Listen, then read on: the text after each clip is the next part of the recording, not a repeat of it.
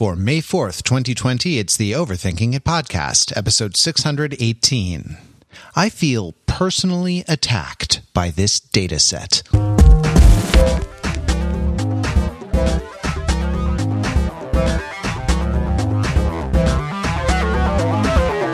It's overthinking it, where we subject the popular culture to a level of scrutiny it probably doesn't deserve. The overthinkers are like your smart, funny friends from the internet. We're never happier when we are hanging out than when we are hanging out together and talking about the things that interest us the movies, the TV, the video games, the cultural phenomenon, and today, the music. I'm Matt Wrather. I am joined by my very good friends, Matt Belinkie. Hey, Matt.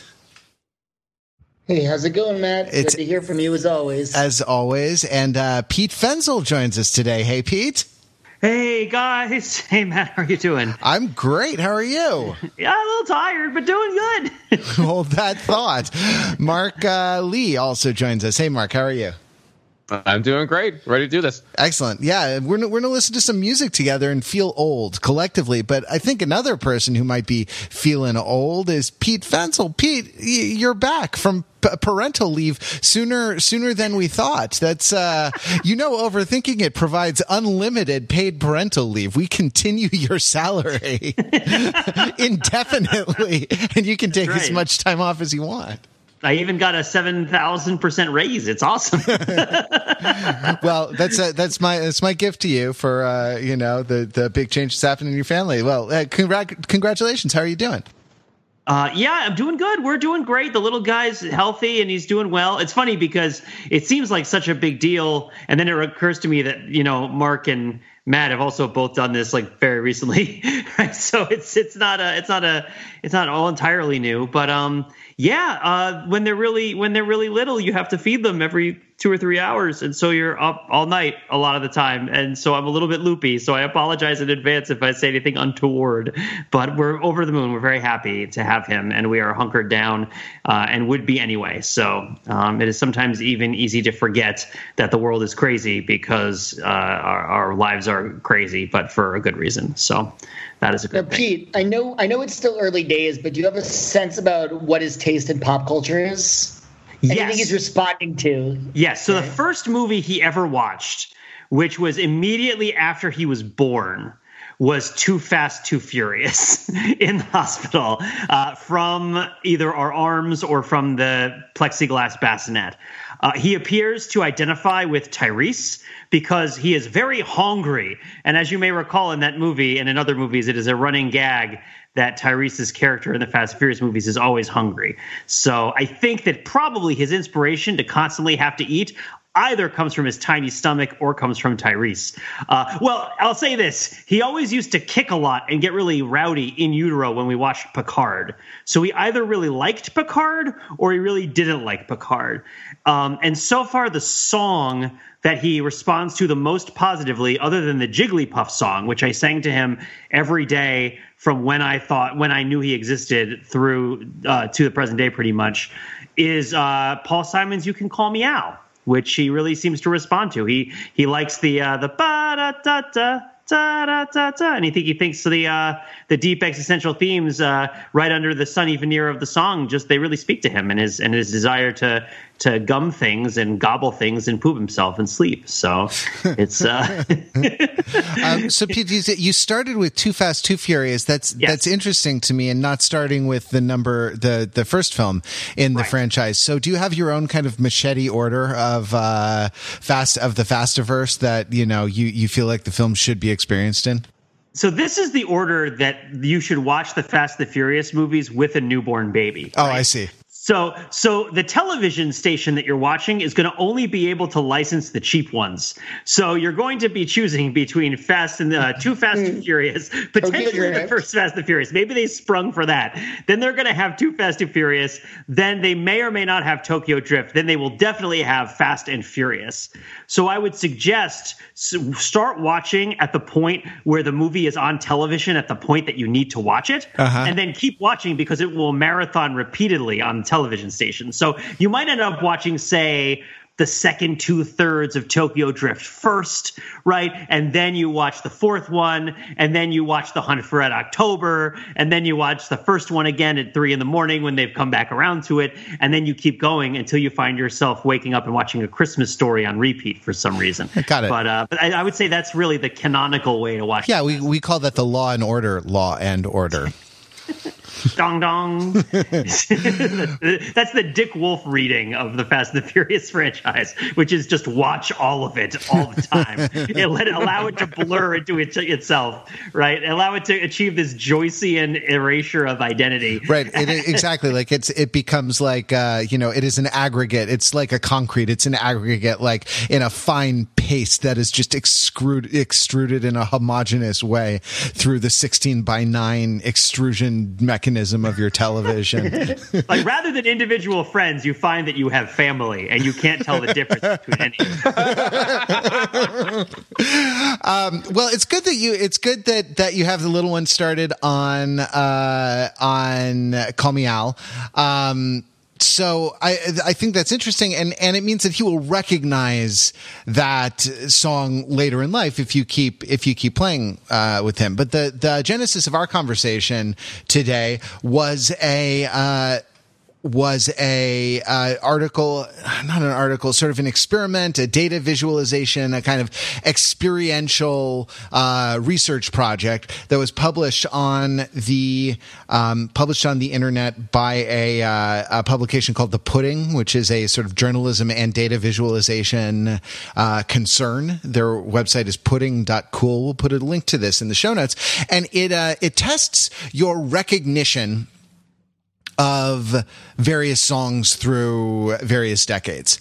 Um, and uh, it asks how old you are, and so you get a sense of how many people from you know Generation X know Madonna's "Like a Virgin." That number is very high, but how many of them know you know I don't know Get Low?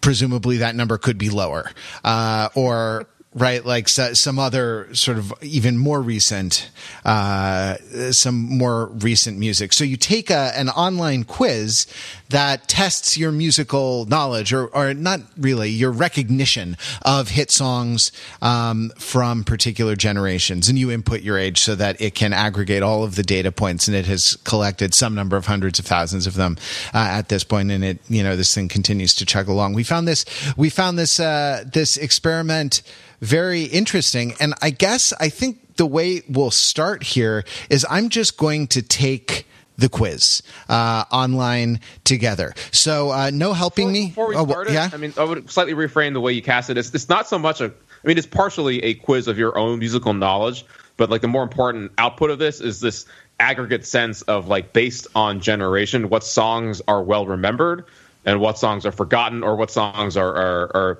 just like not newer, particularly for newer songs, what songs are just like not at all on the radar of yeah. the of the uh, of the older people. Yeah, and can I just say before we start, I feel personally attacked by this data set.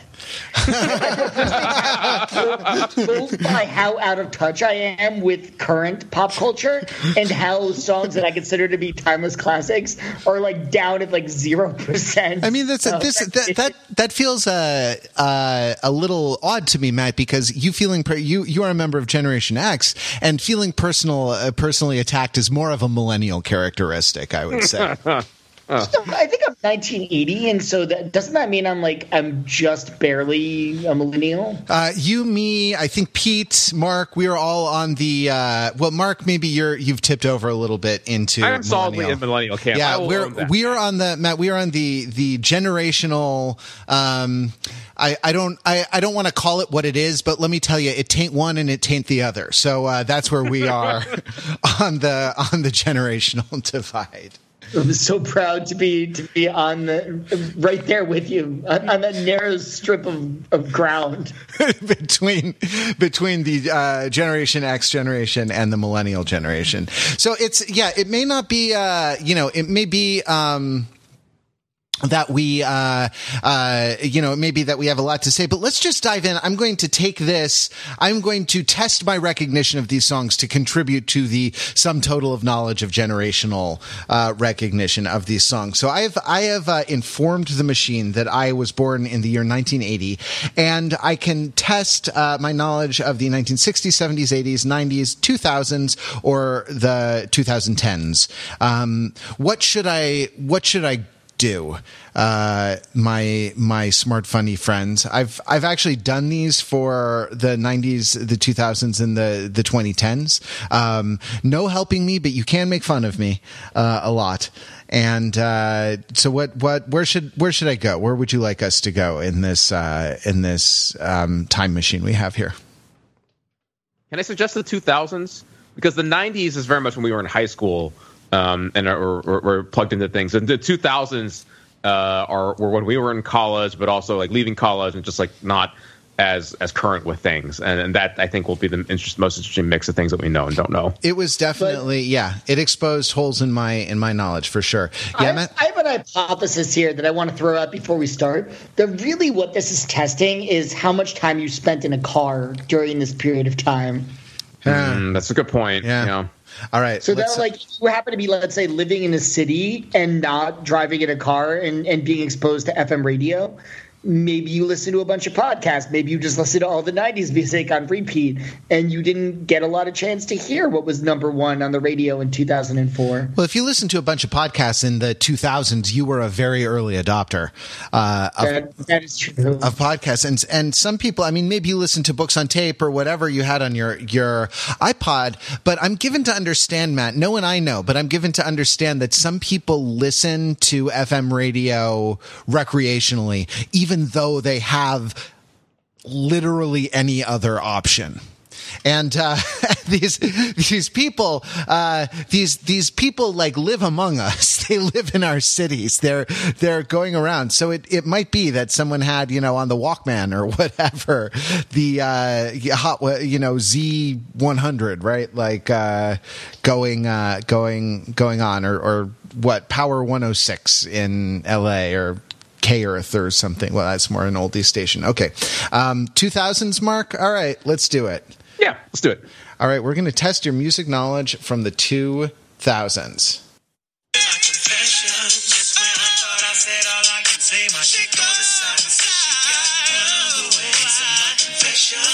All right, uh, I'm rating that Don't Know It.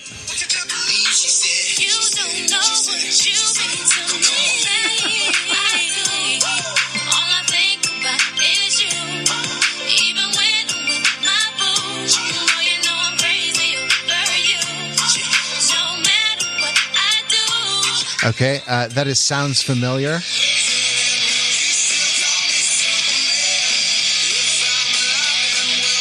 Uh, singing the lyrics, the fourth of the four options. If you ain't no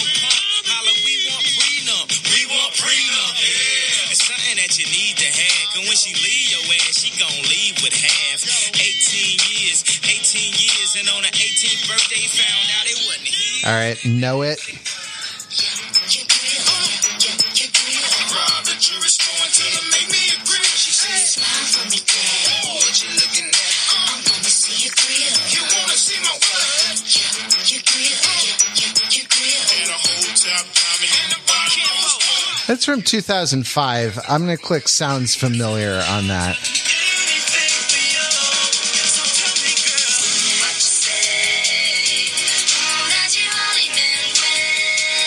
Jason Derulo.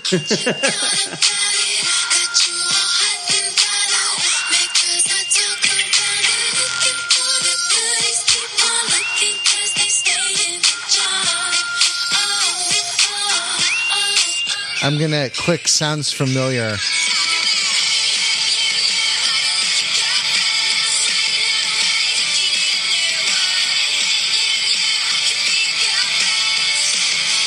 All right, I'm I'm uh, embarrassed that I know that better than Kanye, but there's uh, there's that.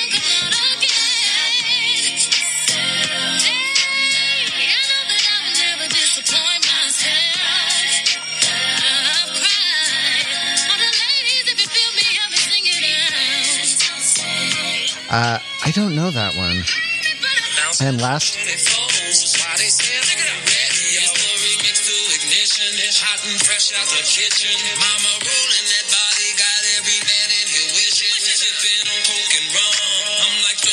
sorry, I'm just letting this play at this point. All right, and I mean, singing singing the Cold classic. lyrics. Unfortunately, R. Kelly is canceled, I believe. Yeah, that's uh but you know, still is definitely emblematic of a of a generation. So I knew 5 of the 10 songs. So uh I did Yeah, not sa- know Same here. I got I got fifty percent as well. I did not And know you didn't know Dilemma? That's the one where I think where Kelly Rowland gets mad because she texts her boyfriend on Microsoft Excel and he doesn't get back to her. Yeah, there were two the. I didn't know Dilemma or Grills apparently.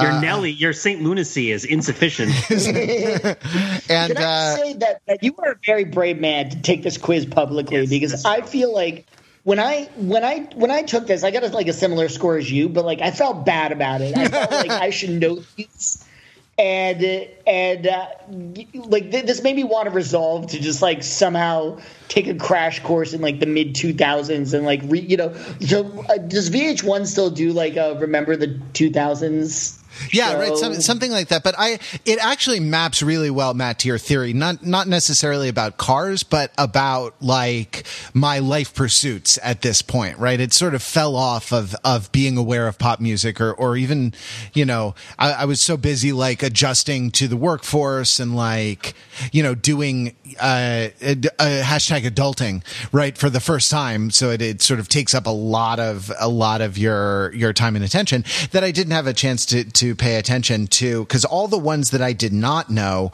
were between graduation from college and like uh later you know the the late 90s like the jason derulo song is from uh, not 90s 2000s the, the jason derulo song is a remix from um 2009 and i knew that I also knew the Imogen Heap um, original from uh, from a, a lot significantly earlier than that, from the early part of the, the 2000s. Um, Ignition, I know uh, largely because that's a that's a classic and a karaoke classic among us. So I could I could rate that one four out of four. I am singing the lyrics versus three out of four. I know it, which is uh, Gold Digger, right? I know it, but I couldn't like sing it back to you. Now, uh, Kryptonite, I arranged for our marching band, so that's the only reason why I really know that that Three Doors Down song. But yeah, I was definitely definitely have like holes in uh in like early early 2000s kind of R&B, right? Not uh not super fluent, not super conversant. So, okay, what what what does this tell you about me as a as a generational person? Uh, I mean, it's interesting. Probably that you were dropping off the pop culture wagon like a little bit, perhaps, uh, in terms of like not the pop culture wagon. Let me rephrase. It says that you didn't listen to top forty radio a lot at the time. Yeah. I think. Yeah, that, that and that that was something that stuck with me looking at this whole piece, which is not just how old is the song, but what was the vector that the, you came to know this song. Like I know that Jason Derulo song really well because I wrote an article about it, right? Like, and I listened to it. I think I saw it at the. I listened to it. It was playing on a gym, uh, on like a gym treadmill television or something, and I uh, and I got obsessed with it. And I wrote a huge overthinking it article about it, and now I remember it. I've sung it karaoke and all sorts of other stuff. Um, but yeah, and like the Nelly song, I primarily remember because I had a friend at the time who listened to uh, that song a lot. But it also was on the radio and on TV. Um, but yeah, I guess it's where do you encounter it? Where do you come across the song? Where did where were you in you in your life that you came across that song often enough that it really embedded itself into your memory? Uh, which I guess is is there like a critical mass that a particular song hits? Um, that uh, wherein you do remember it, or is it more about how often have you heard it repeated since you became to remember it in the first place? I don't know. I'm just spitballing here, but that was my first thought, which was that well, Matt, you were in college, so you weren't driving a car, and because you weren't driving a car, you weren't listening to the radio, um, and like where else would you hear the radio? You, I, I can guarantee you that Nelly was playing on the radio in and around New Haven in the early 2000s, but uh, I don't I don't know where you would have heard it, right? Because you know you were working in a church. So maybe Nelly wasn't playing at the church, which is uh, perhaps an oversight. No, it was very, it was very progressive. Our music, our music program was very.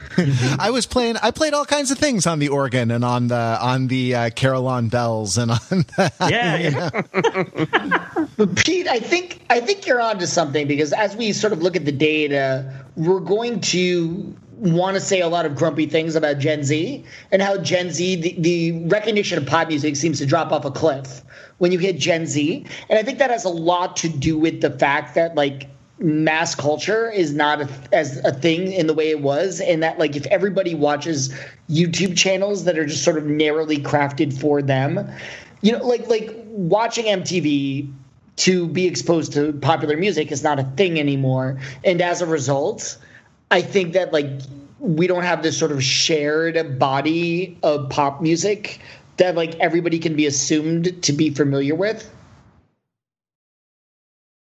Yeah, yeah, that seems fair, right? And I mean, because there's, I mean, certainly it takes a lot less to be on top of the charts. I, I would assume, right? I mean, that's the assumption well, I've been going with every every time. chart, not just the Yeah. not just like the Billboard chart, but like the top, you know, the top television shows would have been an embarrassment in previous generations, right? Right, Like, right, right. You know, the worst the worst episode of Friends ever would blow away the greatest episode of of This Is Us or whatever it is these Right. days. You know, I, I mean, the fact that I don't know what it is these days is is in itself telling. Though apparently I don't listen to top forty the, or the radio in general.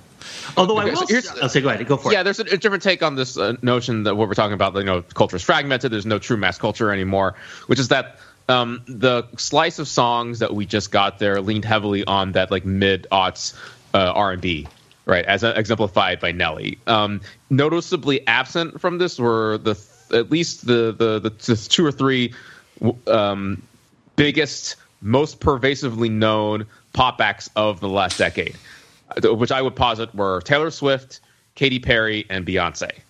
Um, and I put them out there as saying like you know that those are the the exceptions, right? That show that you know that that's what's left of a mass culture. Um, but they were not those their songs were not on this for whatever reason, presumably for random sampling, maybe because there's a rights issue uh, with whatever streaming service they were using to get these little clips from. But I bet if um, if we were served up their biggest hits, then we would have recognized them, right? I Kissed a Girl, uh, any of the number of Taylor Swift song uh, big hits from then, and then likewise for Beyonce as well. Um, would you agree that uh, like you know there was just like some sampling for whatever reason that uh, we got some of the like maybe that's the point of it. Like those are the mid tier Ooh, folks. I mean, you, we could go real deep on this. I mean, do we want to go real deep on a conjecture here? Uh, that that might be if, if not problematic. here, It's it's not- not here. The, the, it's Yeah, this isn't this isn't really the podcast for that. I feel you know. Okay, okay, okay. So here's the deal, right? Here's the deal. Uh, rhythm, rhythmic contemporary radio format, right? Uh, it, there is uh, when when does that really start happening? So so I think what one of the things the the samples that are picked for picked for this quiz, and here I'm not I'm not trying to confound the quiz, but to understand it, are all top three chart toppers, right? and th- these are going to be influenced by album sales and radio play uh, in the era that we're talking about. And in this time period that we're discussing in the 2000s, the radio play and pop radio has moved very much in in a sort of uh, um, I mean how I, they, they they call it rhythmic contemporary in order to get around the racial issues, right? Because here's the real racial issue, Matt. If you were black, you would know the Nelly song almost certainly right like and and i don't say that to be cruel i'm just saying that like or to be rude it's just sort of like maybe maybe the the there is a there are distinct subcultures right that might be racially coded within the united states uh, and that these subcultures might have different sorts of modalities as to the music that they listen to yeah, I'm not. frequently I'm not convinced And- by. I'm not convinced by that. But go on. well, maybe, maybe not. I don't know. No, it's Sound off in the absolutely- once if you you go- think that a hypothetical uh, African American Matt Wrather would be more or less familiar with "Dilemma" by uh, Kelly Rowland and and featuring Nelly, right? Um, Uh, yeah, I was about- I mean, the I'm thing curious was, to hear what you think. The thing I was going to say to to Mark is that I think once you start introducing genre, um, you have to, yeah, you have to control for other variables beyond, you know, beyond age. Like, uh, I, if you have a a aggregate sort of popularity rating like the the Billboard Hot 100 that takes all of these different. I mean, there's sort of local maxima, right? Among you know, if you were to sort of chart genre on the x-axis and like airplays on the the y-axis, like that you know there would be a kind of multimodal distribution of those of that histogram the, the with the you know peaks at the best R&B songs the best rock songs the best country songs the best like uh you know Swedish electronic pop songs right? That that uh and if you have like an aggregate measure of that but it is it is true that like you do leave out a lot of you do leave out a lot of interesting information and uh, the effect i think can be a kind of reversion like it can be a reinforcement of the of the uh, hegemonic discourse drink drink and um yeah, it's a, it is. Yeah, it's interesting. I mean, I, I probably would not only know the two Nelly songs, I'd probably know the like the the Ciara song as well, uh, which I did not know. So so here's so here's a little snapshot, and I think this might uh, problematize some of the simple explanations for why we you might not be as familiar with the songs that maybe the ones I proposed or not. The number one song, "When Dilemma" by Nelly, featuring Kelly Rowland. I had it the other way. I apologize to Nelly, uh, but not to Kelly Rowland. Um, the number one song was "Dilemma."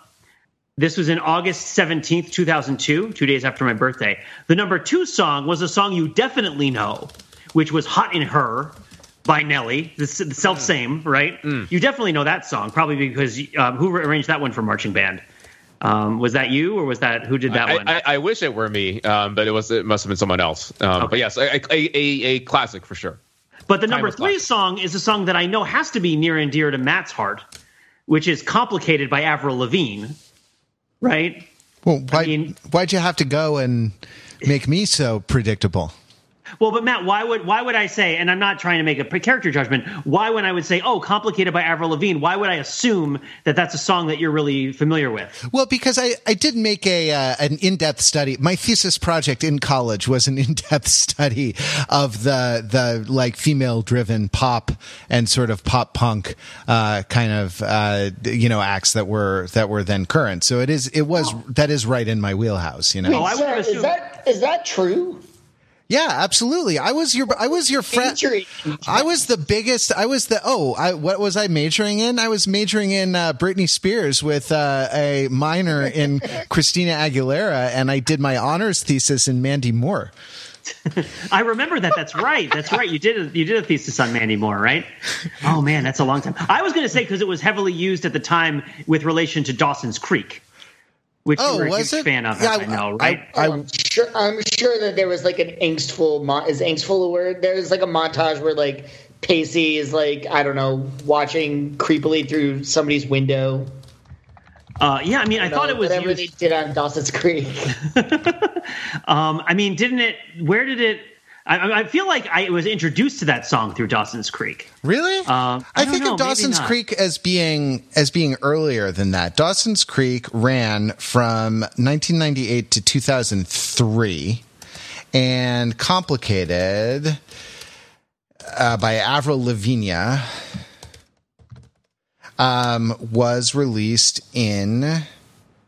Uh, 2002. So maybe I don't know. They could have done it. I, It might have just been a commercial for Dawson's Creek that I saw a million times that played that song in the background and that that burned into my memory. I guess it's that I don't know. Maybe that is so that's so interesting to consider that there are these sort of cluster experiences that have a certain probability, right? Because it's like it's not like you didn't know any of the music. I mean, the other songs in the top ten are what? Uh, I Need a Girl Part Two by P Diddy. Just a Friend by Mario, Down for You. And I think what you're really seeing is that is the radio format and album sales in the early age of piracy uh, become especially dominated by hip hop loyalists uh, who will continue to buy albums. I mean, I'm only saying that with regards to like, well, there was a great Cam'ron video once, right, where he said like, if I make a bad album, half a million people will buy it. Uh, but if I make a good album, like a million people will buy it, and I can't afford to piss off the half million people who will buy my bad album, uh, something along those lines. But I mean, I don't know. I think of this as a time where hip hop and country really surged or started to surge because quote unquote mainstream white people stopped buying music and started pirating it all the time.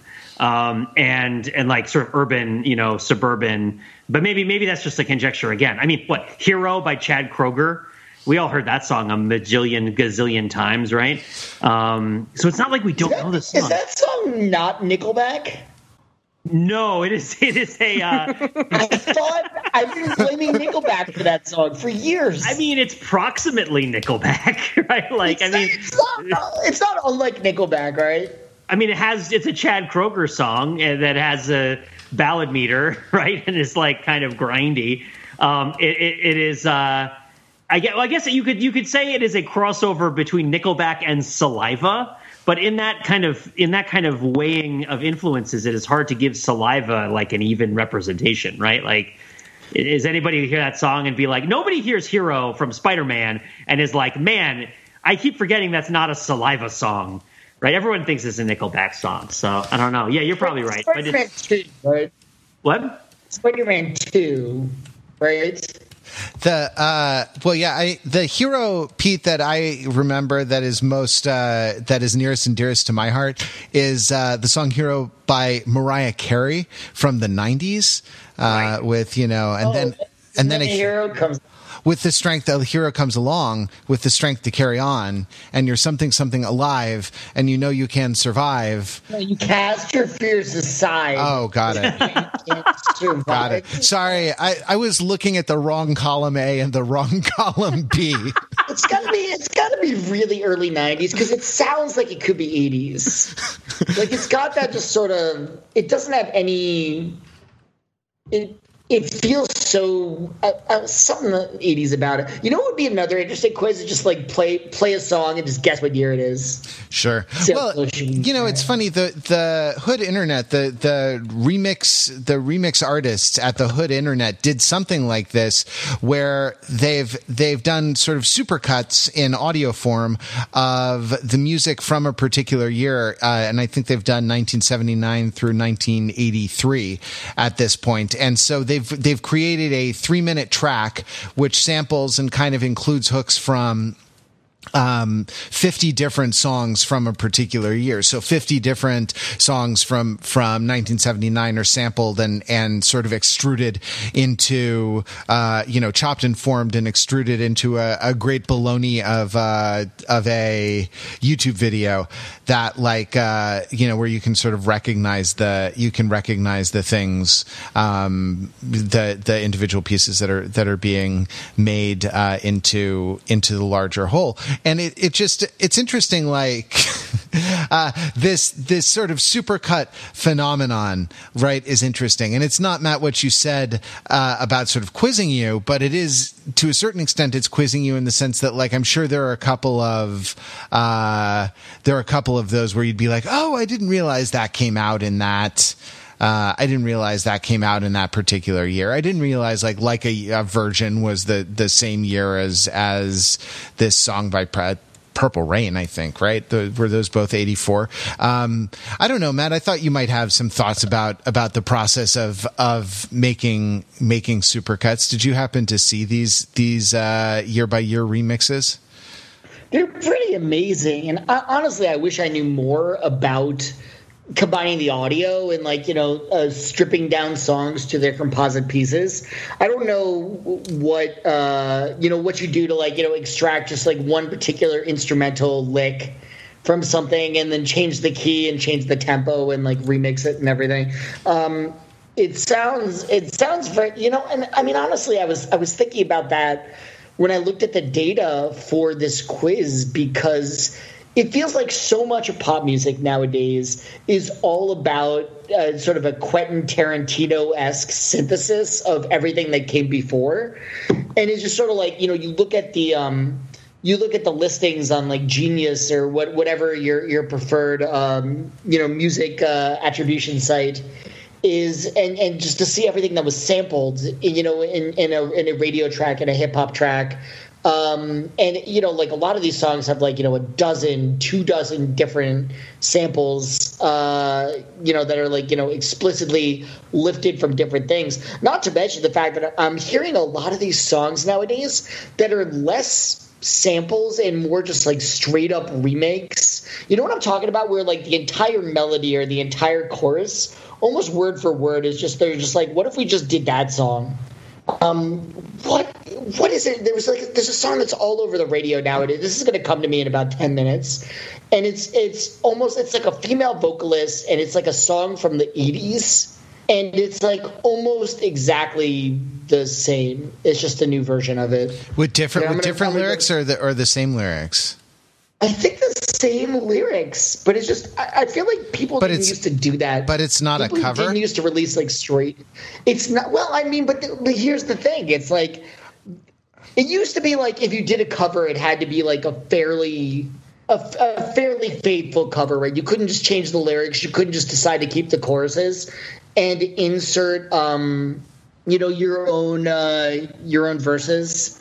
But now, all right, hold on a second. Somebody else say something, and I'm gonna I'm gonna do a little research on Billboard and figure out what song I'm talking about.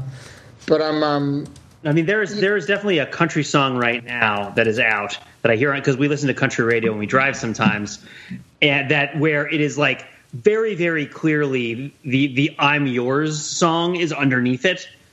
You know, da da da da da. Oh, the Jason the. Jason Mraz song. It feels like that Jason Mraz song is like in the bones of this song. Well, I Um, there there was a very Matt. There's there was a like a very sort of sensational one in 1997 in a political film starring Warren Beatty.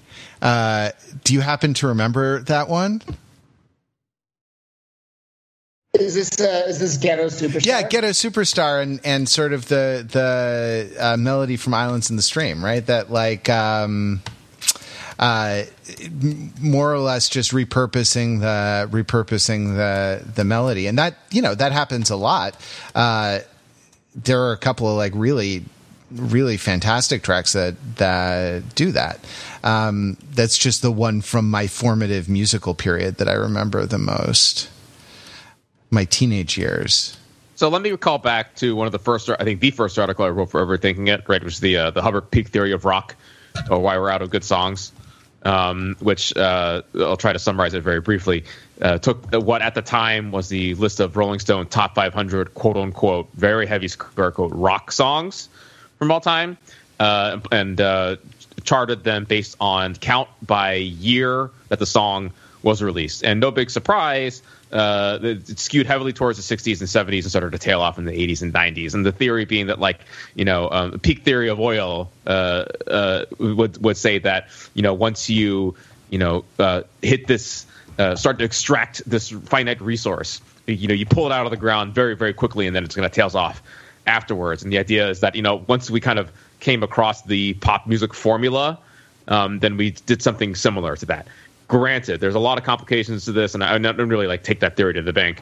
But I think what we're getting at here is that, like, you know, with all the successive waves of rock and roll, rock, pop, hip hop, R and B, so on and so forth, it's like um, the, the the the well is starting to run dry, and well, what is left to do but to remix and then accidentally redo things as well, which is a whole other thing that uh, maybe we don't have time to get into about the the the, the epidemic of plagiarism lawsuits because somebody writes a song and it just so happens to have the same chord progression and they can convince jury that that was copying.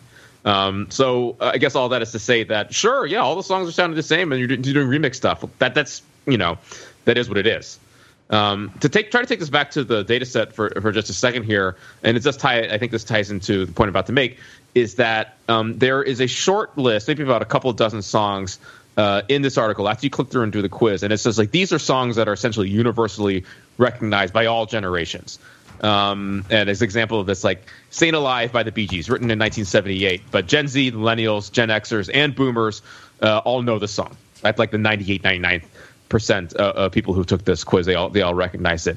This list is is dominated by songs from the 60s, 70s, and a little bit of the 80s as well too. There is only one song past the year 2000 on it, and that is uh, the song "Happy" by Pharrell Williams.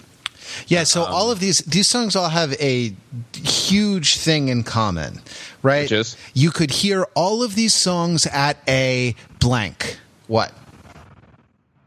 Wedding. Wedding reception. Yeah. Exactly. And that's like these are all these are all sort of like mediocre DJ type, middle of the road, like uh offend no one and delight, you know, like uh please everyone moderately uh sort of bangers. You know, this is this is what you uh this is what you put on. Oh, oh, give, give a little more credit, right? How can something be middle of the road and a banger at the same time? Uh, okay, bi- middle of the road. Uh, uh, I, I don't need banger. I, I don't mean bangers. The Reliable, reliable tracks. You know, it's a it's a, a bunch of get a bunch of people pointing rhythmically at your you know at your wedding reception. yeah, I mean the, the the best example of this on this. There's there's so many of them like this. Right? Living on a Prayer, Bon Jovi, 1987. Um, although actually, like if we look at the the much maligned Gen Z, um, only 92 percent. Uh, relatively low, at least in this highest tier population. Only 92% of Gen Z recognizes living on a prayer. They should know a thing or two about uh, being having some hard times and having to put your six string in Hawk. This generation does not know those hard times. Yeah, and also there are some legitimately good uh, songs that I should not be slagging off uh, on this on this particular list. But uh, you know, there is some there is much that is mediocre as well, or at least is a you know is a very safe bet. Um, you know, for what Can- it's can- for what it's worth. Can we look at the other interesting part of this list here, which is the songs that you would expect Gen Z to know, but is just completely and totally off of their radar? Um, yeah, I mean the whole the whole oeuvre of Carole King, for example, right? Like, Kids these days. kids these kids and their tapestries, right? I mean, what what is an example of something that you think that they should know that they don't know? The I'm- thong song by Sisqó from the year 2000. Do they, are thongs even really a thing anymore? I think people just. I think that anybody under the age of thirty just doesn't wear any underwear ever for any reason, right? Is that because I have a feeling everybody's doing more risque things than I'm doing right now? So I mean, under a certain age, I mean, they wear diapers as opposed to underwear. So I That's mean, true, I know you're that. in Wisconsin. You have they that. poop themselves constantly. these kids, Pete, these kids today are just constantly pooping. Here's what the next generation loves: pooping themselves, glassy-eyed stares for five minutes before going to sleep, and being incredibly lovable and amazing. Those three things. Sorry, I'm, I'm a little bit free, uh, a little bit lost in what. Remember the time? I mean, they know Thriller. Well, that's an example, right? They know every. They all know Thriller, but they don't know other Michael Jackson songs, even from the same albums, right? Which is which is interesting. It's almost like it's almost like the album. weird, yeah, the, it's almost like the album is not a form, is not a like a culturally relevant format anymore. Were you surprised they didn't know Soul Man? Like zero percent knew Soul Man. I'm not that surprised. No. this, is a bit of a deeper cut. Okay, here's another I'll throw out there. Regulate by Warren G from 1994. Um, actually kind of has lower marks across the board here. Gen X and millennials are in like 55, uh, 60% and uh, 55% respectively. Gen Z only 8%.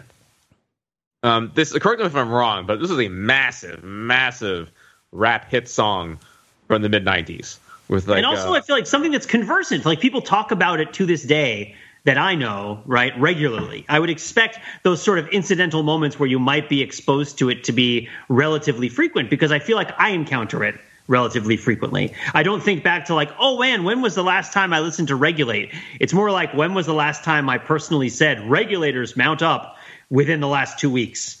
Right, it's sort of, but that's just my experience for it. So I guess it's interesting to think that the young people not only don't have the exposure to the song, but don't have those sort of ancillary exposures, or perhaps aren't even picking up on them. Maybe they just don't talk to old people. I don't know.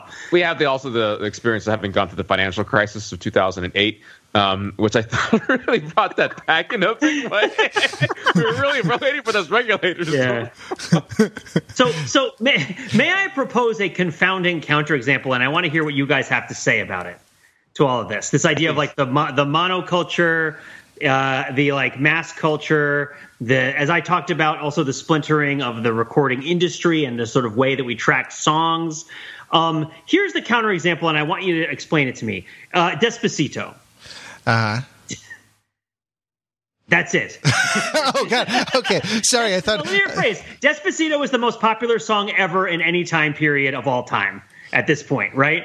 Is that fair to say? Measured by sure. No, it's not. I mean, it depends. Uh, you know, using the metrics that you use, but like the music industry is not what it use. I'm I'm not Well, sure. I mean, sure pe- that Despacito is like more of a hit than like I Want to Hold Your Hand or something. It's just like the the it's apples and oranges because the world has changed. But yes, I mean, if you're going by YouTube views, then yes.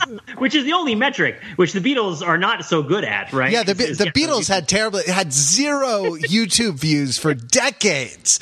Decades. They were not a viral hit. It was Like, slow. yeah, no one slowed like, you know, Hey, no you know one what? You know what else is them, slow? really. Despacito. it's actually adverbially slow. It is slowly, in fact.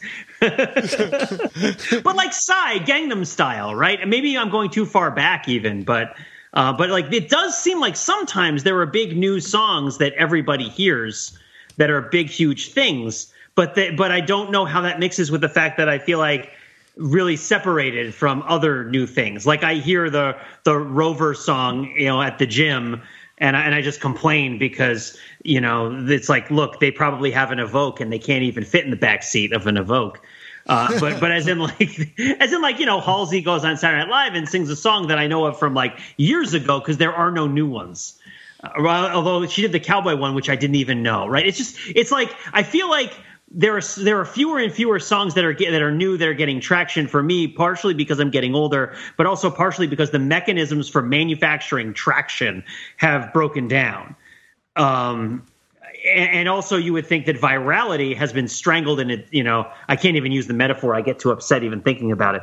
Um, they, like the mechanisms for organic virality are are are deeply opposed by the entrenched aggregators who demand you pay for it. Right at this point, so like they've even been actively frustrating the spread of viral content uh, on these same platforms. I don't know. I feel. I, I feel like a lot of a lot of uh, Generation Z people who I am familiar with, largely as as like junior colleagues at work, are like YouTube for them is their their radio is the music and the you know the even to a greater extent than you know where you or I listen to music, which I assume is a streaming service like Spotify that you pay for. But like uh, to them, so there there still is this kind of vector for uh, for virality, as you say, um, and it is you know uh, it is lovingly attended to in its crib because it it. Uh, you know, it the the dynamics are still there for um, uh, cost, you know, zero cost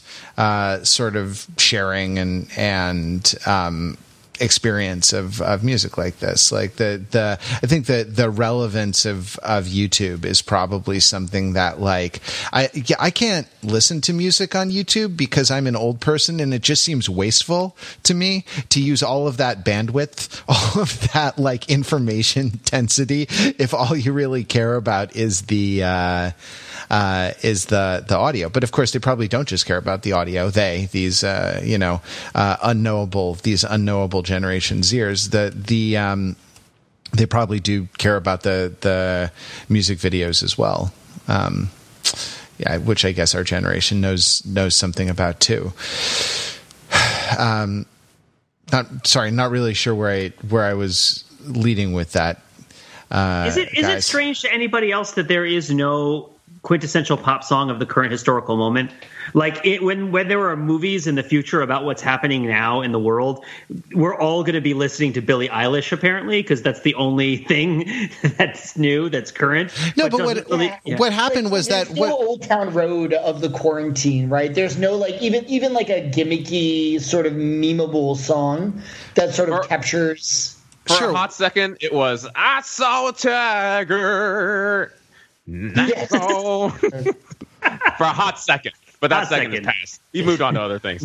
but that like yeah it, what when the same way you always know you're in a Vietnam movie if you hear the beginning of Fortunate Son, right? Like you know, uh, you know you're in quarantine if you hear what like Gal Gadot co- covering uh, Imagine with her friends on Instagram. So, sung in, in 20 different keys by 20 different people, by the way. Yeah, the, the Walmart the Walmart ad where "Lean on Me" is sung in in twenty different keys by twenty different people. It actually is. I mean, it is sort of interesting. I mean, there is something to be said, I guess, about comfort and like going back to what's familiar and like it's a time for sort of cover songs and for greatest hits and not for sort of new path breaking innovation, right? Oh, okay, You know so what? Uh, you know what's currently um, yeah, Matt, you go ahead. You know what's currently slowly ascending its way up the Billboard charts is uh, I don't know if you guys have heard it, but Billie Joe Armstrong of uh, Green Day did a cover of "I Think We're Alone Now," which is uh, actually like it, it could get some serious radio play. It's been it, it came out like a month ago and it's been gradually making its way up. But that, of course, is a cover of a song originally released in 1964 by the Shondells and or 1967 well, well, I gotta Google this but then like re-released in the 80s by Tiffany By Tiffany, right? yeah, that's the version I know. there was like just sort of like the the very tech techno-y not I guess not techno-y but there's a lot of synths in that song um and uh, yeah, I guess that the time has come. And he did. Billie Joe Armstrong did specifically say that it was like a quarantine song, even though like the actual song, the lyrics are about um, hooking up and and not be, is is that like uh, not being alone, but being alone with one other person. um, so not exactly about quarantining, but more about like sneaking off to make out. You keep Um, saying you keep saying this word alone. I do not think it means what you think it means. Um, Here's another weird angle on all this, though, and I'm curious what you guys think of this as well. One of the things that occurred to me in li- reading this was that when I think back to when I was a kid, and I think about movies and music and TV, there was this ascendancy that seemed to always be building on itself. To this song is the greatest, this is the most popular album of all time, this is the most popular show of all time, this is the most popular movie of all time, the biggest box office receipts, the biggest opening weekends, the longest running hits. And, and there was this sense that the, the things that were going to come out were, were going to be more impressive and, and more uh, and, and kind of bigger than the things that had happened in the past and um and, and it, it seemed in some degree and whereas it did of course did not always happen right? E.T. was the number one movie for a long time. Jurassic park was the number one movie for a long time. Everyone's like oh gone with the wind might be that. It goes back to the notion that when we were young there were still a lot of people around who did not grow up with recordings at all right? Like like the history of recording is much shorter than we might even think that it is in our in our sort of default understanding right if you go back into the 19th century there just isn't any it just doesn't exist. I mean, maybe Jordan would be on here and be like, "Well, you're wrong, Peter. It started in like the 1870s or 80s or whenever it was that they first got the original initial ones going, whether they were like hand carving it on nickel plates or something." But there was this idea that, of course, recorded music couldn't like fall off of of generational understanding because there hadn't been enough there hadn't been a generation to do that right? Like there there hadn't been a point in which across a sort of three generation spread every generation had full saturation of its own pop music from the beginning to the end. You know heard on the radio available on physical media right? Like played ambiently in stores. Like I, here's that's what i want to know. When did they start playing music in stores like like as in recorded music as right because like, to f- fancy performers? fancy music there there's always been a like a pianist in macy's and on Yeah, yeah. 34th street or something right like yeah yeah there's always been piano players at nordstrom's going back thousands of years yeah one of the that right exactly like uh, i think i think plato wrote about the uh, the piano players in nordstrom's i think uh, yeah, but like for I think that that's such a casual thing, and it's like it's shocking to see the Gen Z people not picking up the music from the '60s, but then it's like, well, yeah, but like they guess the '60s, the kids who were born in the '60s and '50s didn't have the option of not picking up the music from the 1890s, right? Like, 'cause it, it's like, oh man, that old penny whistle music just isn't doing it for the kids these days, right? Uh, because like listening to it on recording wasn't even really a possibility. Yeah, though there Um, there was. I mean, there were these kind of like archival.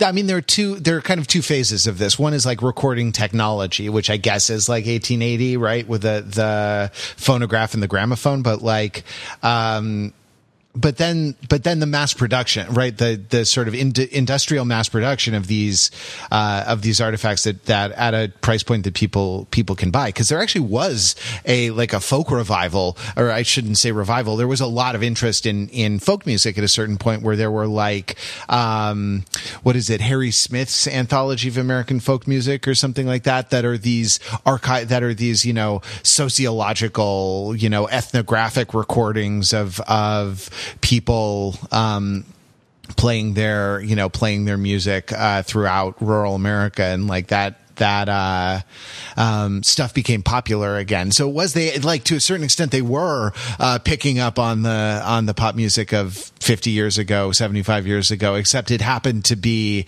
it was recorded then for like scholarly purposes and later on was repurposed to to you know uh, go the the you know go up the charts with the, the, the cuckoo. She's a pretty bird and she warbles when she flies, but she never hollers cuckoo till the fourth day of July. That was a real banger. They were, uh, they were dancing to that at all the weddings in the sixties and seventies. Um, but yeah, I mean, your point is that there's a, uh, you know, Well, that here- here- there's a limit. There's a limit to how far back you can go. How far back the kind of the generational uh, inhumanity to one another can can be perpetuated. Well, here's here's a here's an excerpt right uh, from an article from Mental Floss, uh, July 2011, called "Muzak History: The Background Story on Background Music." So, so this is what this is saying, and I'm going to just read a brief excerpt here.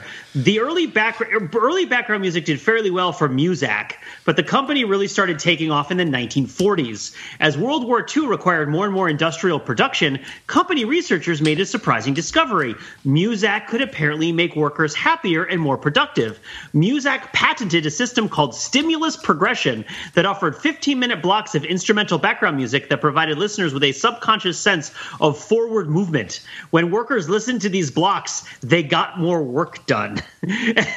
So this is this is all kind of fascinating, right? And I'd love to talk to somebody who knows a little bit more about all of this. But it's like that the Muzak people, their their key discovery was a way to transmit music through an electrical wire, and that this led, and this was only the 20s, right? And by the 40s, you have a situation where you can broadcast music across an entire large workplace in or you know for a discernible reason um and, and i just feel like i take that for granted as a way of encountering it. That's all. Um and and i guess maybe part of why maybe maybe the sort of fracturing of the shared workplace is another reason is another occasion for the fracturing of shared music. Certainly i remember working at the applebee's in the early 2000s and and uh, uh, you rock my world by michael jackson being played all the time which i probably wouldn't remember if i didn't work in an applebee's in the early 2000s um, i mean i don't know chris tucker was in the video. It was pretty funny you know you know it is. But uh, but yeah i don't know. I don't know what that has to do with man's inhumanity to man or like the children growing up just to carve their way out of the stomachs of the parents who consumed them uh, and other sorts of greek myths i hope that my son doesn't do that um, I don't. I don't intend to swallow him, so I hope he doesn't it's yeah, carve it's his too, way out. it's too late, isn't it? he had his chance. yeah, he had his chance to leap out of my head fully armored, but you know, it's uh, that's you know, he doesn't want to take everything. You know, he's want to leave something for the siblings if they come by at some point in the But future. so the the um yeah, I mean it's it's uh, this has been a sort of an interesting discussion, more of a more of an investigation um, than a strictly uh, strictly speaking connected set of arguments, but but all sort of very interesting stuff. So we're very interested in hearing uh, from anyone listening to this. If you want to hop into the comments on the show notes and and you know give your theories for what uh, how your engagement with popular music has changed, what you think accounts for the sort of um, some of the some of the cycles and the kind of generational uh, attention to uh, music, whether it's you know whether it's possible to have a, a sort of mass culture anymore, and some of the some of the other interesting things that that we talked about. As long as you remember one thing, which is that the music our generation liked was brilliant and uh, genre defying and path breaking. It was the best.